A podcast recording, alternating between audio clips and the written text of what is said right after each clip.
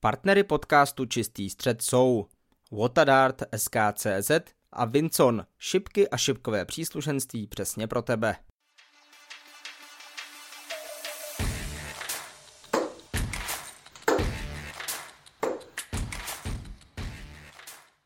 Krásný dobrý den všem fanouškům, faninkám a také fanouščatům šipek a podcastů. Grand Slam of Darts je jeden z nejspecifičtějších turnajů eh, v kalendáři PDC. Hrají se skupiny, představují se na něm samozřejmě i ženy a nesmí chybět ani ti, kteří třeba kartu ani nedrží. Turnaj toho nabídl opět extrémně mnoho. Viděli jsme třikrát zavření 170, viděli jsme devítku a viděli jsme druhý velký titul Luka Humphreys. Máme toho před sebou skutečně hodně, tak jako ostatně vždycky. Karle, vítám tě ve vysílání, už tě představovat nemusím, určitě tě všichni dobře znají. Pěkné kuropení. Pěkné kudopení i tobě, Petře, tentokrát už opravdu z mého skromného pražského příbytku. Bohužel Chorvatsko se musel opustit, má práce tam byla dokončena, což mě přivádí k jedné myšlence, že my tady sice furt dokola říkáme stránka Petr Hajs novinář, ale ještě ani jednou nebyl zmíněn Instagramový profil Karel Jirák. Takže pak, když chcete vidět nějaké pikantnosti, pikantnosti a zákulisní informace z chorvatského natáčení, určitě mi tam hoďte follow a my už pravděpodobně můžeme jít na to a tentokrát opět opravdu za kuropění.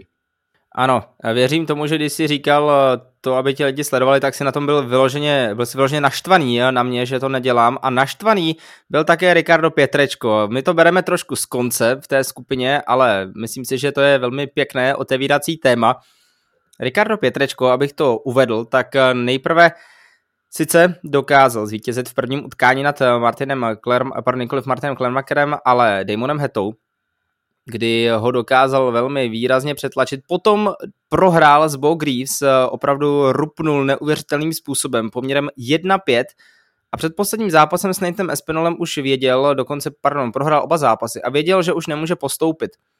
Přišel na pódium a odehrál ten zápas tak strašně znechuceně, že reakce na sociálních sítích na sebe nenechala dlouho čekat.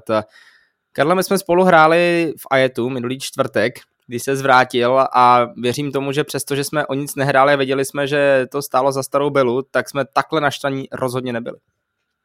Je to pravda, já když jsem koukal právě na ten zápas mezi Pětrečkem a Aspinolem, tak jsem si vzpomněl na to, jak jsem ho v minulém podcastu chválil, právě Ricarda, že velmi dobře umí pracovat se svojí psychikou a že na rozdíl od Van Véna se nevsteká.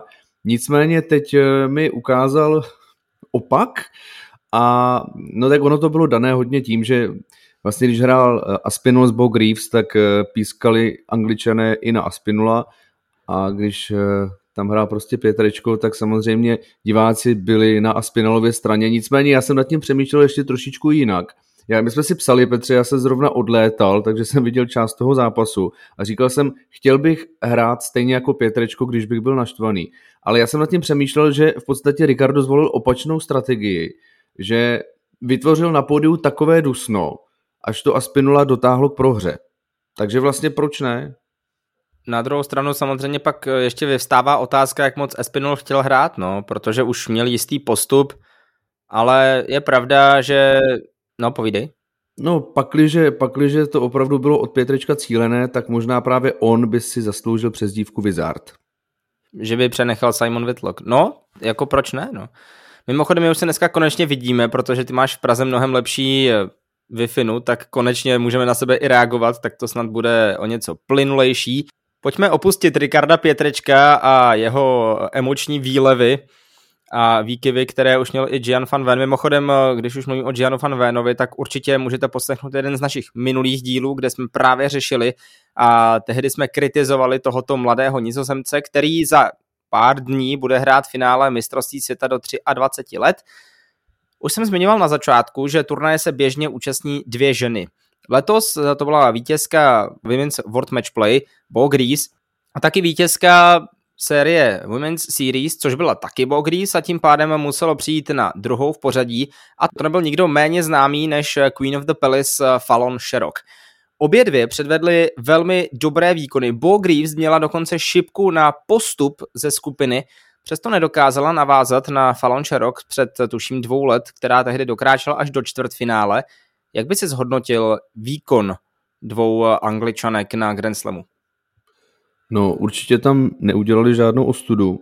A znova se dostáváme k tomu, že je strašná škoda, že Bo Greaves odmítla to mistrovství světa PDC a celkově tedy je škoda, že samozřejmě nebylo by to asi úplně spravedlivé, ale kdyby dokázala PDC přeci jen Bo Greaves přesvědčit, aby jim to mistrovství světa hrála a aby se třeba pokusila o zisk karty, tak eh, myslím si, že je víc než jisté, že by opravdu mohla těmi kartami v PDC zamíchat a prostě by tam zvedla vlny a bylo by to něco nového, něco zajímavého, možná i divácky mnohem přívětivější, než je to doteď.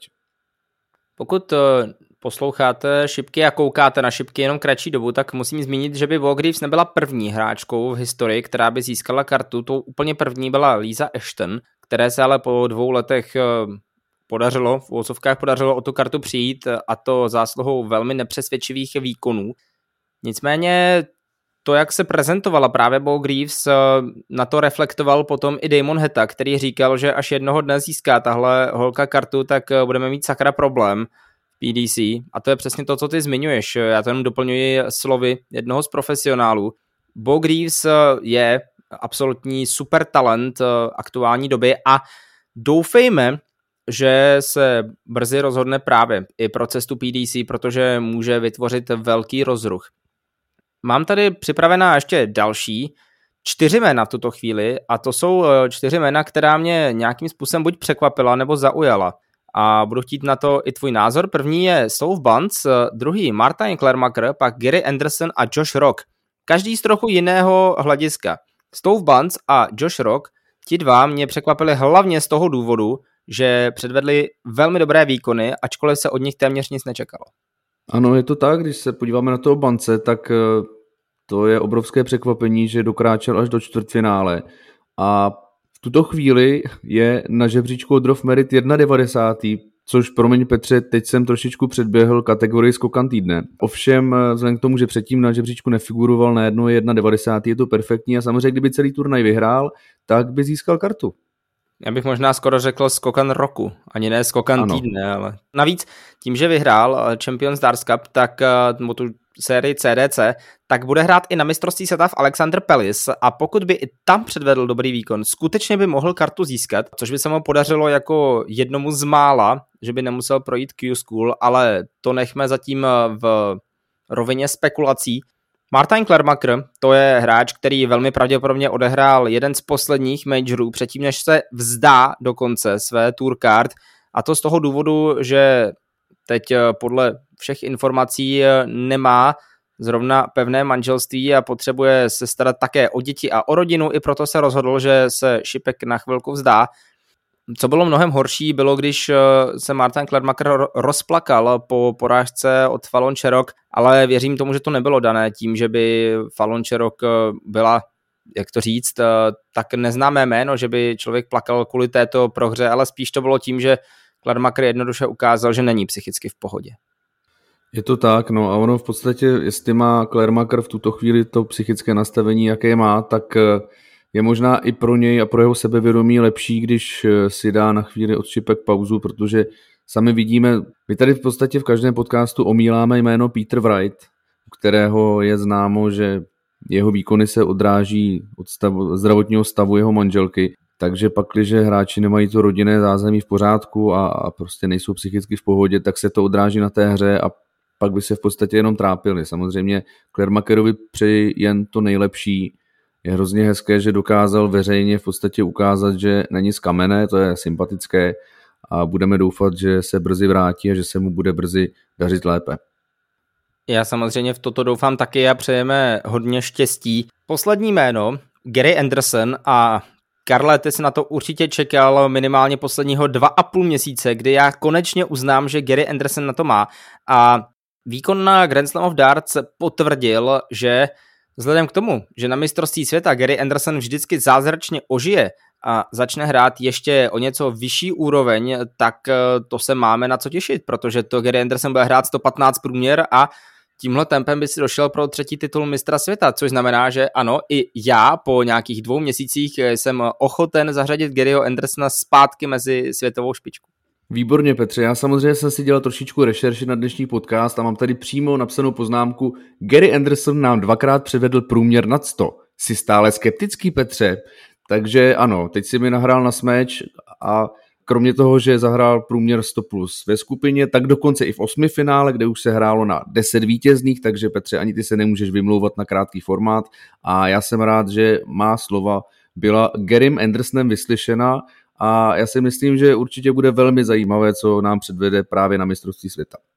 A samozřejmě taky na Players Championship Finals, který se odehraje už tento týden. No, utíká to neskutečným způsobem a vy se máte těšit, vy se můžete těšit na spoustu věcí. Vydrž hnedka, jenom dokončím myšlenku. Čeká nás samozřejmě podcast Players Championship Finals, čeká nás podcast jako preview z mistrovství světa a potom samozřejmě světový šampionát. Bude toho eh, skutečně hodně, povídej. Jenom jsme trošičku zazděli jméno Josh Rock, které si chtěl zmínit taky. Jo, já jsem se k němu chtěl dostat, jenom že jsem chtěl říct, co Anderson předvede na Players Championship Finals, ale dostal bych se k němu.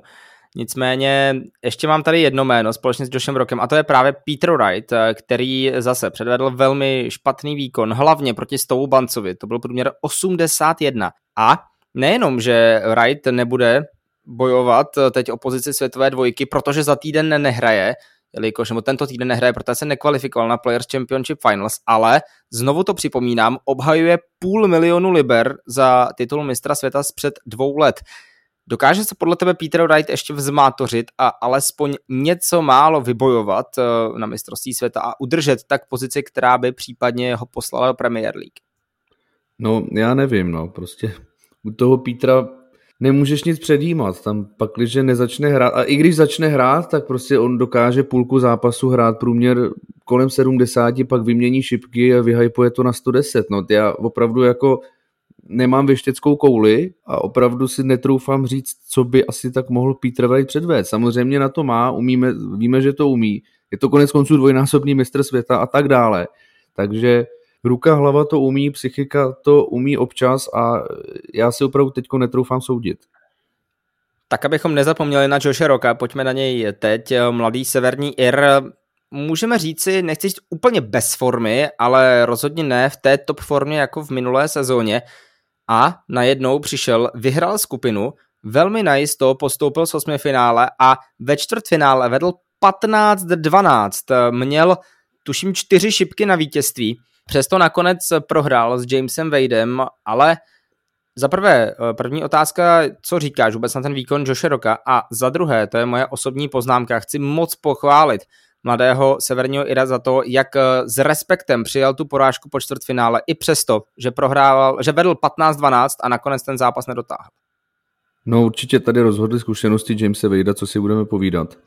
A já jsem upřímně rád, že Josh Rock po dlouhé době něco předvedl, protože opravdu ten poslední půl rok u něj nebyl úplně dobrý.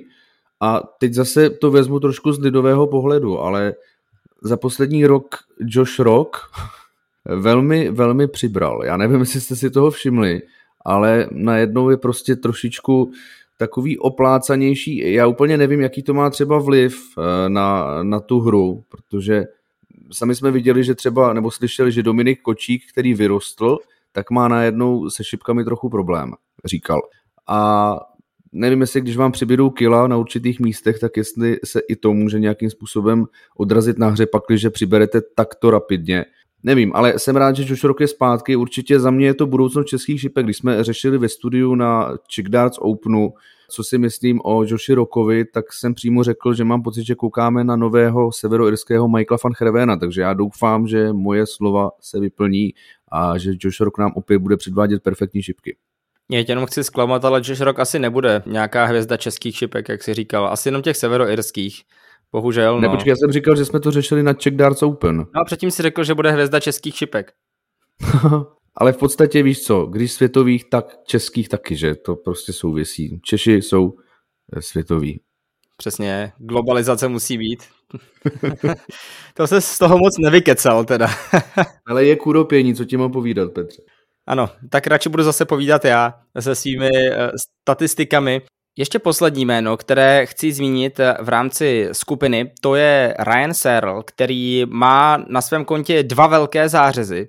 Nejprve s Janem Van Venem, když prohrával 0-4 ve skupině, potom dokázal vyhrát pět legů v řadě a zvítězil. A další eh, utkání, po tom, co dostal Kanára od Gervina Price, tak narazil na Nathana Raffertyho. A to byl samozřejmě zápas, ve kterém oba hráli o postup, Nathan Rafferty zavřel 161, snížil na 3-4 a tak se nám Ryan Searle zdravě nakrknul, jak bychom mohli říci, a zavřel devítku. Tou postoupil a také se nesmazatelně zapsal do historie jako teprve druhý hráč v historii, který zavřel devítku ve skupině na Grand Slam of Darts. No, myslím si, že se nám pěkně Ryan Searle řekl o to, eh, aby se zařadil po bok těch čtyř zmiňovaných jmen, které jsem řekl před chvílí.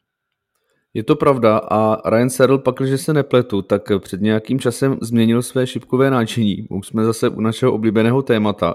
Má dokonce ještě mnohem těžší šipky, než měl předtím a najednou s nimi zavřel devítku. Jestli se nepletu, hrál s 32 gramovými a teď má 630, takže no já mám pocit, že, že o pár gramů mu to šlo nahoru, nebo 34. Takže je hezké, že s tím zavřel devítku. Určitě se máme ještě od Sedla na co těšit.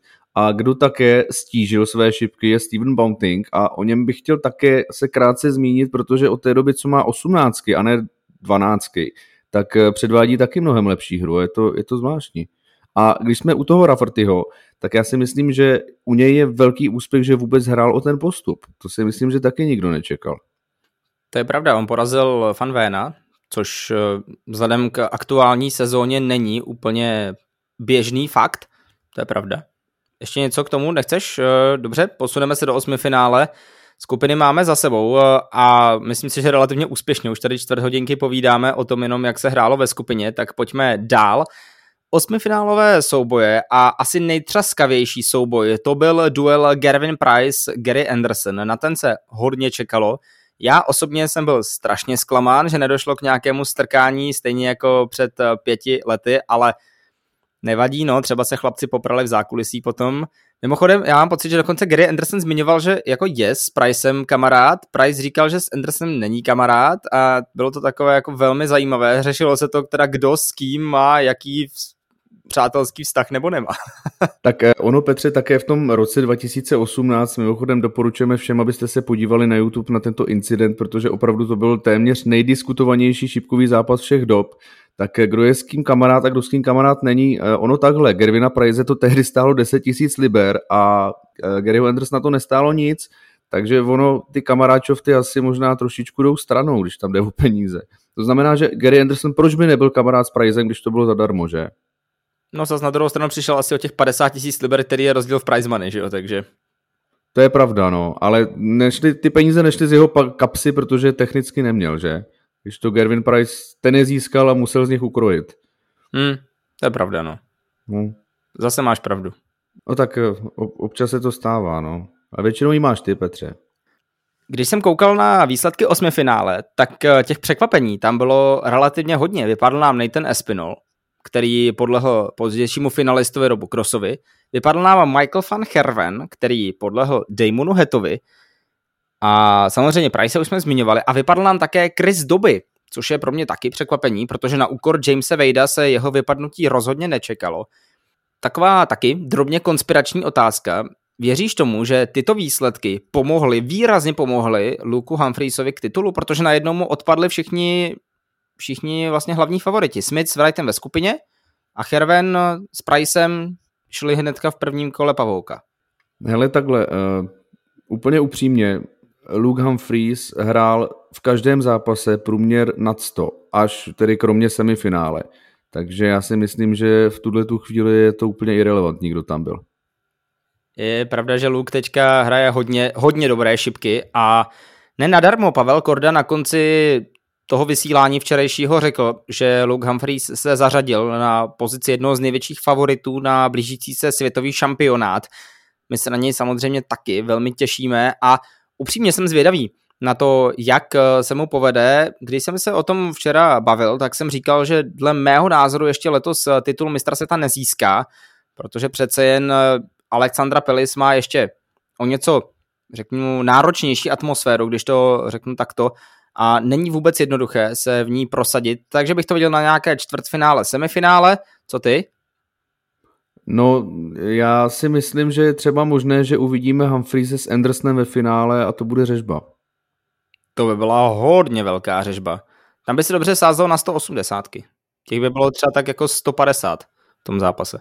Plus minus, no. Myslím si, že jsme nějakým způsobem probrali osmi finále, tam další výsledky už byly zmíněny, ať už to byl Stove Buns, nebo potom postupovali hlavně favorité. Čtvrtfinále nabídlo dvě velmi odlišné hrací části. První, která se hrála v pátek, tak nabídla dva obrovské duely. Nejprve zmiňovaný duel Josh Rock, James Wade, o tom už jsme mluvili, a potom utkání Luke Humphreys, Gary Anderson – Gary Anderson vedl po první části o tři legy, po druhé části o dva, po třetí už jenom o jeden a po 20 lezích už o dvě hry prohrával, což jenom dokazuje, že Luke Humphreys má pomalejší starty do jakéhokoliv utkání. Jeden z nich předvedl ostatně i ve finále World Grand Prix, kde také první set prohrál s opravdu mizerným průměrem 69. Ale Potom to byla, jak si zmiňoval, neskutečná řežba a kdyby se něco podobného odehrálo ve finále mistrovství světa, tak eh, chystej popcorn, protože to by byla pořádná show. To určitě, a zase pak, že by hráli oba dva průměry nad 110, tak by ten zápas nebyl tak dlouhý, že jo.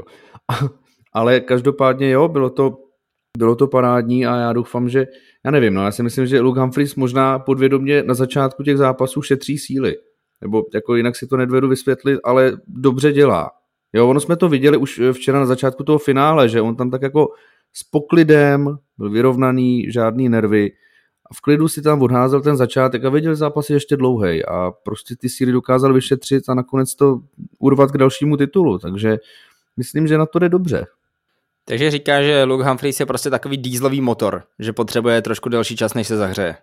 No to si řekl krásně, Petře, opět smekám před tvým skvělým slovním spojením, které si právě vymyslel.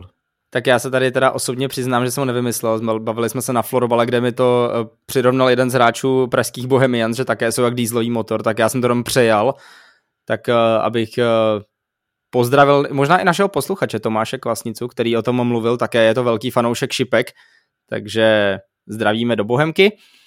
Druhá polovina těch čtvrtfinálových utkání přinesla dva jasné výsledky. Steven Bunting rozdrtil Stoua Bance poměrem 16-8 a ještě více krutý byl Rob Cross, který povolil Damonu Hetovi pouze 6 legů. Na druhou stranu Damon Heta On velmi dobře porazil Michaela van Hervena, byť musím doplnit, že s průměrem v uvozovkách jenom 3,90, což jasně, Herven nehrál to nejlepší, hlavně špatně zavíral, to bylo to nejdůležitější, ale Damon Heta nedokázal navázat na ten výkon, na ten hype, který byl po utkání s Van Hervenem a jednoduše se nechal od krose doslova a do písmene zmrzačit. Mm-hmm. Můžu se jenom zeptat, kdo je Damon Heta? Já jsem myslel, že tam letos byl Helmut Heta, teda.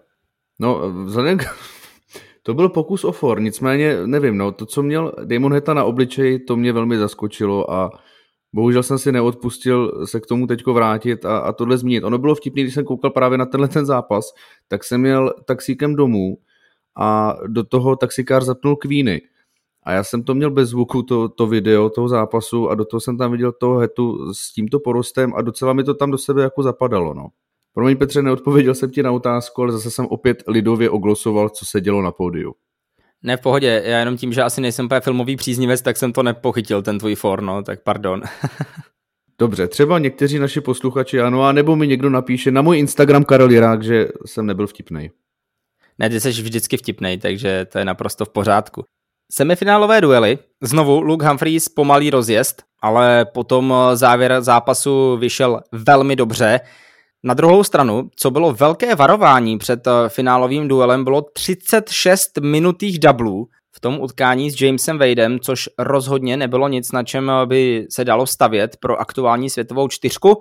Druhý duel, eh, ve kterém Rob Cross dokázal v prostředku utkání utéct Stevenu Buntingovi a potom už to byla ta takzvaná stará dobrá udržovačka, kdy eh, vždycky se Bunting přiblížil, ale Cross zase odskočil, Bunting si přiblížil, Cross odskočil, nakonec to celé skončilo výsledkem 16-13 a jak zmiňoval Pavel Korda, potkali se nám finalisté z turnaje, který se odehrál v loni na Královce. Co by si řekl na ty semifinálové výkony? Ne, já jsem koukal samozřejmě na ten, na ten zápas Krose s Bountingem.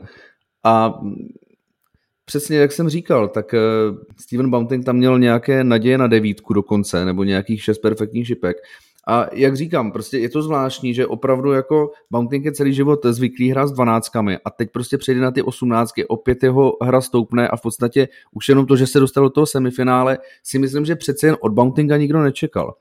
Takže eh, těžko říct, no možná bych i já měl přehodnotit své šipkové vybavení vzhledem k tomu, že hraju s jedenáctkami a třeba se mi pak bude taky lépe dařit.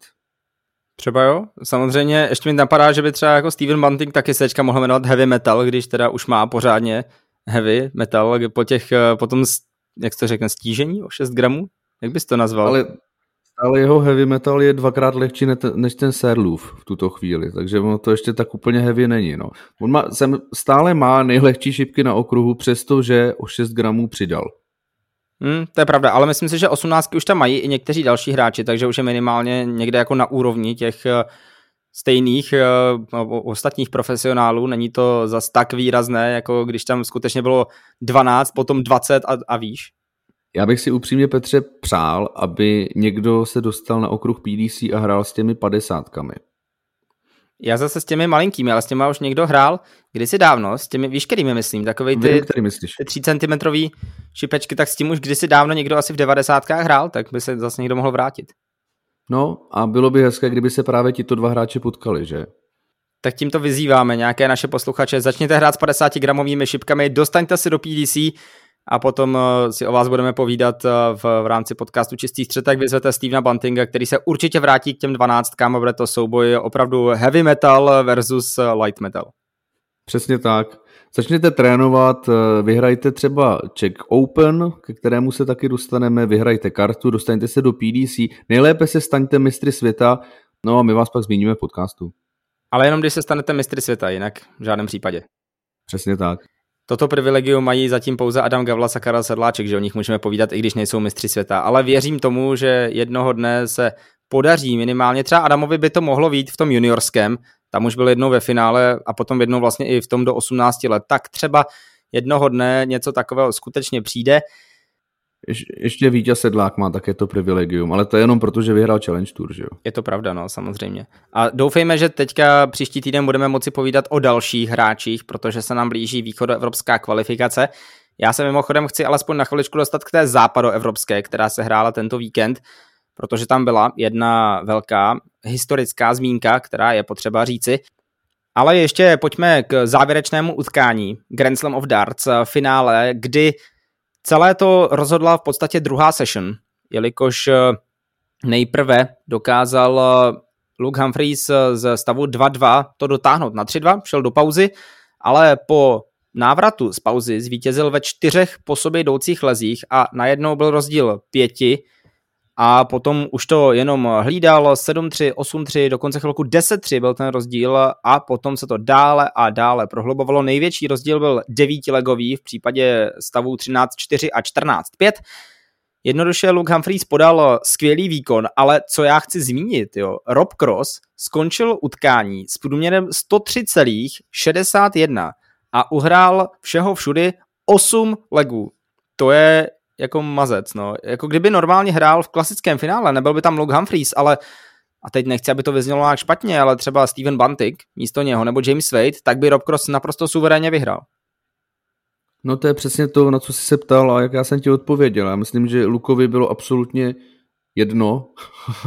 Teď jsem hledal kulantní výraz, protože to expresivnější slovíčko by přeci jen bylo trošku přesnější. Nicméně bylo mu jedno, kdo proti němu stojí, když hrál takovýhle průměr a to se odrazilo právě v tom finále. Mimochodem ve finále jsme měli možnost vidět 170. Ta určitě stojí za zmínku. Zapsal jí Rob Cross. A to jí vlastně vůbec zavírat nemusel, že jo?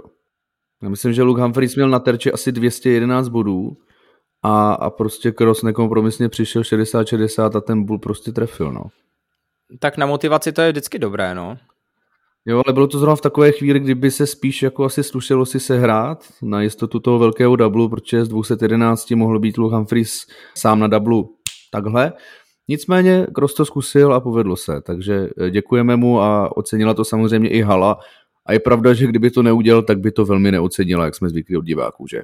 Ano, a ocenil to i Humphries, který ho sportovně poplácal po ramenou. Ještě jsem chtěl zmínit ty druhé eh, dvě 170, o kterých byla řeč. Jednu zavřel Luke Humphries proti Garymu Andersonovi v rámci eh, os, pardon, čtvrtfinálového utkání a jedno si potom ještě připsal Krištof Ratajsky. Takže já si myslím, že obecně můžeme ten turnaj zhodnotit jako velmi pozitivní. Devítka, 370, Luke Humphries suverénním šampionem, máme nějaké, ne, nějaké negativum. Asi pokud, jasně, fandíte někomu z těch, kteří vypadli, tak to není úplně to nejlepší, ale jinak eh, turnaj z pohledu nezaujatého diváka velmi kvalitní. Ano a máme zároveň i nového vítěze tohoto turnaje, že? Což už bylo jasné po osmi finále, tuším, nebo po čtvrtfinále, že zvítězí někdo, kdo titul z Grand Slamu ještě nezískal. A my jsme rádi, když se žebříček míchá, což samozřejmě se až tak úplně nestalo ve výsledku, ale, ale prostě jsme rádi, že máme někoho, kdo tento titul ještě nemá a jsme rádi za jakékoliv změny a budeme samozřejmě rádi. A já se upřímně strašně těším, Petře, jak nám právě žebříčkem Order of Merit zamíchá to mistrovství světa. To bude velká zábava, to bude velká zábava, já se vždycky na mistrovství světa těším, Přece jen není nic lepšího, než místo vánočních pohádek eh, pouštět eh, utkání světového šampionátu. Jak jinak oslavit nový rok než čtvrtfinále mistrovství světa? No prostě jednoduše Sledujte mistrovství světa, poslouchejte u toho podcast Čistý střed. Dnes jsme domlouvali, jak to pro vás celé připravíme a myslím si, že minimálně dva nebo tři podcasty v průběhu světového šampionátu budou, takže se máte rozhodně na co těšit.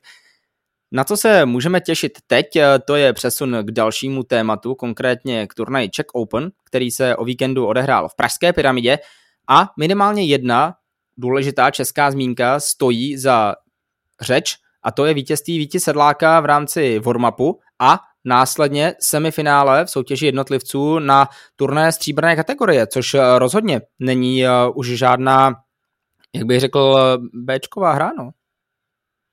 No určitě není, no a znova, znova vítěz Sedlák nám ukázal, že ho tady nezmiňujeme jen tak z Bůh darma a že šipky skutečně hrát musí, eh, musí, ano, taky a umí. Takže Vítěvi děkujeme za skvělou reprezentaci a budeme se těšit na další výsledky a budeme se samozřejmě těšit, že ta karta letos už klapne. A samozřejmě doufáme, že předtím ještě klapne postup na světový šampionát právě v té východoevropské kvalifikaci, která se odehraje 25., což je tuto sobotu.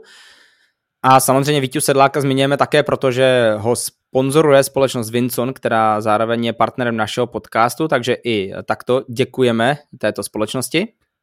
Já bych chtěl zmínit jednu věc, jelikož právě před eh, Czech Openem se hraje takový zahřívací dvojicový turnaj v Ajetu, kterého jsme se, nebo respektive já jsem se ho zúčastnil. Eh, chtěl bych říct, že jsem tam dopadl jako vítěz sedlák u chlumce, jak se říká, že ha, ha, ha. No nicméně, Petře, my jsme se tam spolu potkali, zahráli jsme si tam spolu a já jsem chtěl říct, když jsme u toho Vincenu, že jsem ve svém životě hodil první 180 na terč značky Vinson. Ne tedy proto, že bych byl tak špatný hráč, ale já ho doma nemám. Takže eh, jenom chci říct, jsou to dobré terče, 180 se tam házet dají a děkujeme firmě Vinson za to, že nás podporuje. A když jsme u těch terčů, tak tě ještě předuším před eh, Czech Openem a vyhlásím něco, o čem tady už byla řeč eh, tak nějakým způsobem po tajmu relativně dlouhou dobu. Dámy a pánové, čeká nás soutěž právě o terč společnosti Vinson.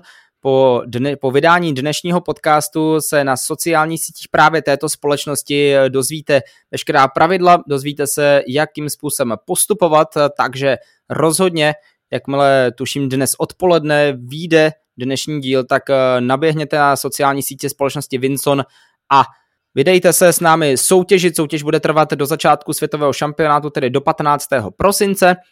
Tolik k tomu, co nás čeká za pár dní a pojďme zpátky do pyramidy. Další výkon, který určitě stojí ještě za zmínku z českého pohledu, to je Jitka Císařová, která došla až do čtvrtfinále soutěže jednotlivkyň. Měla velkou šanci za stavu 2-2, nedala čtyři šipky na double 8, To by ji poslalo do vedení 3-2 a dost možná by dokázala ještě zvítězit. Nakonec se ale bohužel nic takového nestalo a Jitka prohrála ve velmi dobrém souboji s pozdější vítězkou Kirsi Vínikanen 3-4, ale Jitka Císařová ukázala, že rozhodně má kvalitu a doufejme, že ji ještě uvidíme nějaký ten měsíc a rok minimálně na turnajích WDF.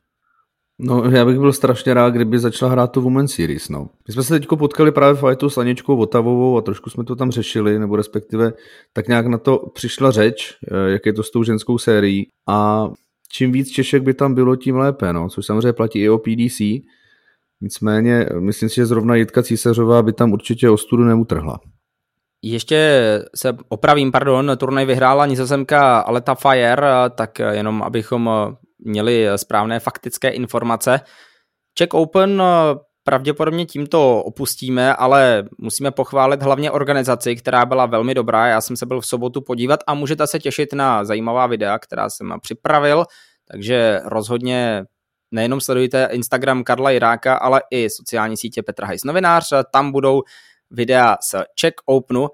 Na úplný závěr západoevropská kvalifikace a když jsem zmiňoval, že se tam psala historie, tak se psala tím způsobem, že Tybol Tricol se stal prvním francouzským hráčem v historii šipek, který si zahraje na světový, světovém šampionátu v Alexandra Pelis. Zároveň tím přepustil místo v Lakeside, kde měl obhajovat loňské finále, ale Tybol Tricol ukázal už na World Cupu, kam s Francií dokázali dojít až vlastně z té skupinové fáze, že rozhodně patří mezi ty úplně nejlepší a že může potrápit uh, i hráče na mistrovství světa. Hmm. Já mám pocit, že Tybal Trikol hrál také ty uh, modus darts, kde hrál taky velice dobře. A právě přesně jak jsi zmínil, no, hrál s Jackem Labré na tom World Cupu a hráli tam skvěle. Takže určitě jsme rádi, mně se líbilo, jak si Petře krásně jako poeticky zmínil na svých sociálních sítích ze země galského kohouta. To je, to je tak krásné slovní spojení, Petře, ty jsi tak šikovnej prostě tak musíme mít nějaké zajímavé obraty. No, kdyby to byla furt Francie, Francie, Francie. Mohl bych ještě říci, že to je uh, hráč ze země stávkujících občanů. To by možná bylo ještě něco, co by lépe popisovalo Francii jako takovou, uh, ale to když tak později. Možná někdy, až budu potom komentovat v televizi, tak řeknu, že třeba Tybol Trikol stávkuje na dablech, až mu to nepůjde. Já si myslím, že Petře, my bychom si klidně mohli založit nový podcast, kde bychom mluvili v podstatě o sobě, o tom, jak jsme chytří a vtipní. No. Tak do budoucna. Proč ne? No proč ne, ale zatím to můžete sledovat na těch našich sociálních sítích, tam je toho možná víc než dost.